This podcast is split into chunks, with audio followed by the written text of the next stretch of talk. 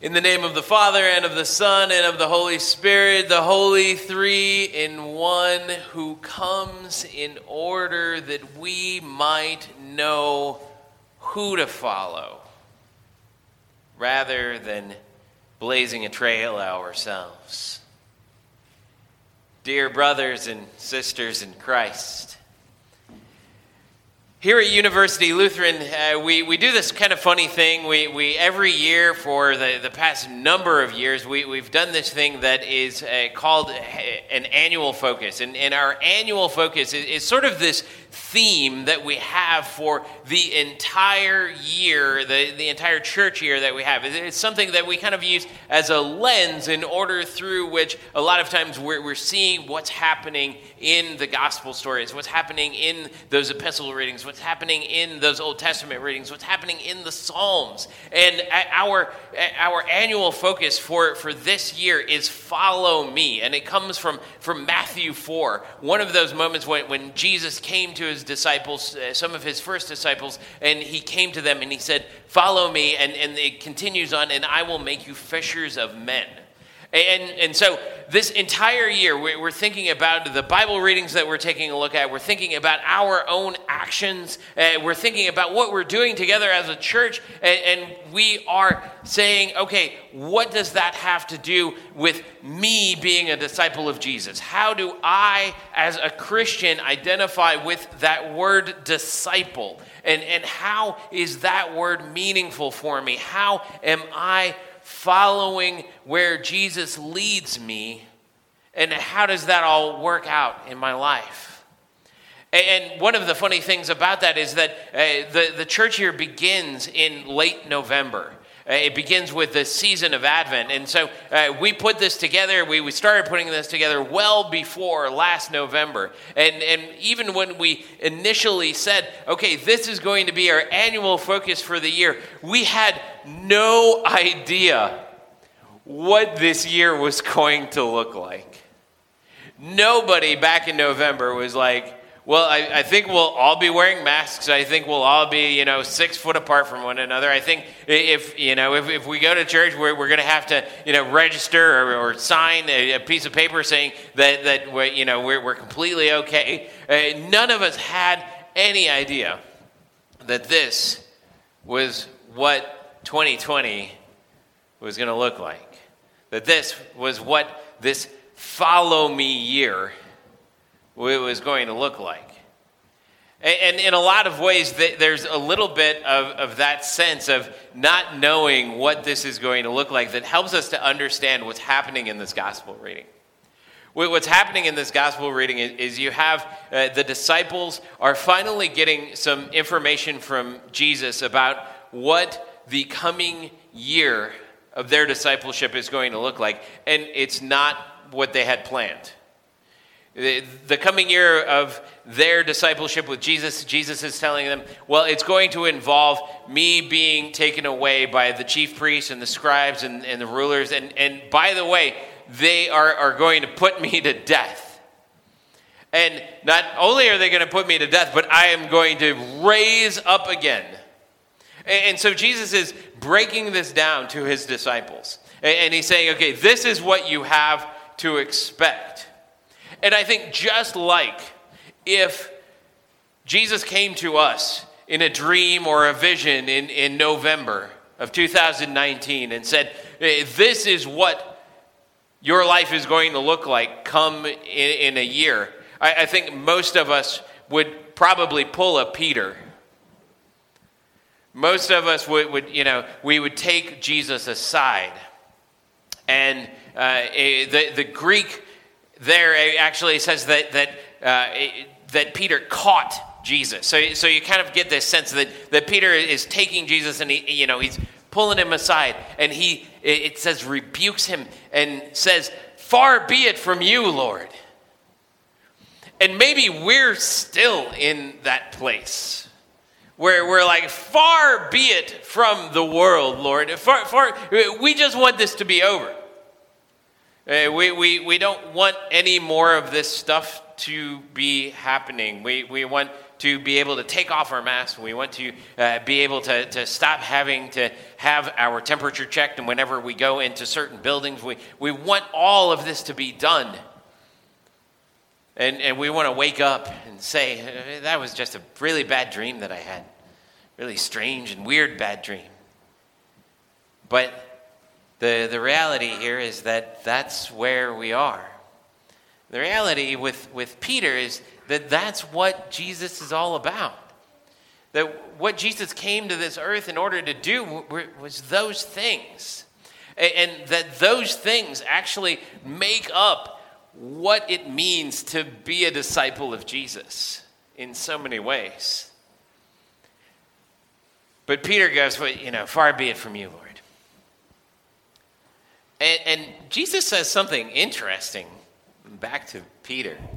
Uh, in some ways, we, we kind of go, well, well, Jesus, that seems a little harsh. You know, uh, just a, a, couple verses earlier than this, uh, Jesus has, has celebrated that, that Peter is, has confessed the truth about who Jesus is, that he is the Christ, he's the Son of the living God. And on that confession, the church is going to be built. And now, Jesus, just seemingly in a few breaths later, is saying, Get behind me, Satan. You go, Whoa, Jesus, that's, that's a little bipolar. You're, you're being a little moody here, Jesus. You're, you're, you're kind of like celebrating here, and then you're calling the guy the devil over here. But what Jesus is doing there is, is probably on purpose. He, you know, because he, he's, if you think back, especially in the Gospel of Matthew, the, the one time that we see Satan at work, what is Satan trying to do? Well, well Satan is trying to get Jesus to take some personal privilege right? So Jesus is out in the wilderness. He's out there for 40 days. He's hungry and he's thirsty. And at that point, Satan comes to Jesus and he says, Hey there, boy king, son of man. You need to take some per- personal privilege here. You, you need to take, take, take one of those rocks and, and turn it into bread. Doesn't doesn't bread sound really good right now, Jesus? You, you need to do that. Or, you know, t- take a little bit of privilege. You're the Son of God, Jesus. You should be able to do whatever you want. You should have all of the nations worshiping you. You should be able to set yourself up as king. In fact, Jesus, I am just a lowly demon angel compared to you. You should have me bow down to you. Shouldn't you? And yet, Jesus refuses all of that. Jesus refuses to bow down to Satan because he knows what he's here to do.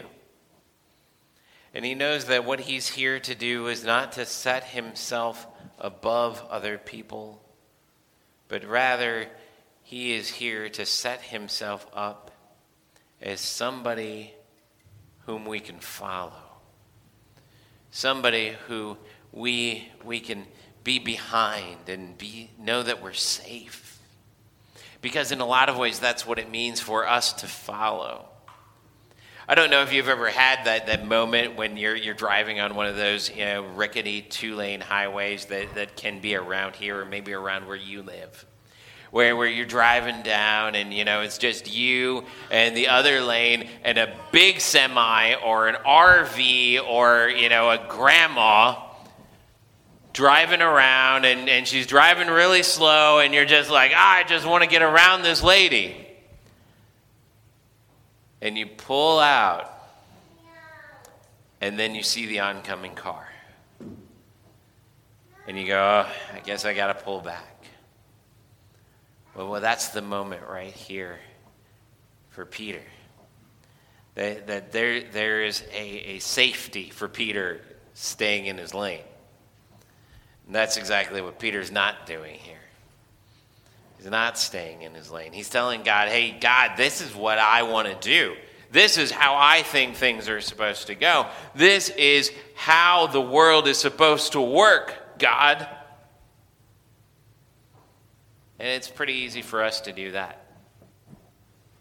It's pretty easy for us to take God aside and rebuke him for the stuff that's going on in our lives. It's easy to rebuke him for the, the virus that's happening. It's easy to rebuke him for the broken relationships that we have. It's easy to blame him for the problems that uh, are coming out in our lives. It's easy to blame him for all sorts of stuff. And yet, the reality is, so much of the time that, that he's saying, just, just trust that I'm in front of you. Just trust that you are, are following me. And then I've got you. Some of the places that we travel through behind Jesus are pretty tough places. Tough places like our own sin. Tough places like the sins that other people commit against us tough places like living in a world that is broken by sin and because of that reacts against us human beings by producing disease and issues that come about in nature. But we know who we're following. We know who we can follow. We know that we can follow this Jesus who promised that he will go ahead of us, that he will be the one who is killed at the hands of the scribes and the religious people of his day, that he will be the one who suffers on our behalf. And finally, that he will be the one who rises again from the dead so that we know that we can follow him even in that. That when our bodies are laid in the tomb, that we will follow him and be raised up out of those tombs as well. And so may you this week, as you are going through the difficult places that Jesus is leading you through. May you keep a firm eye on him. And may you tailgate him so close,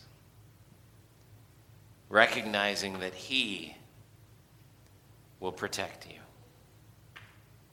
and that you will follow him eventually out of this world that's filled with your own sin and the sins of others into a glorious resurrection where there is no sin. Amen.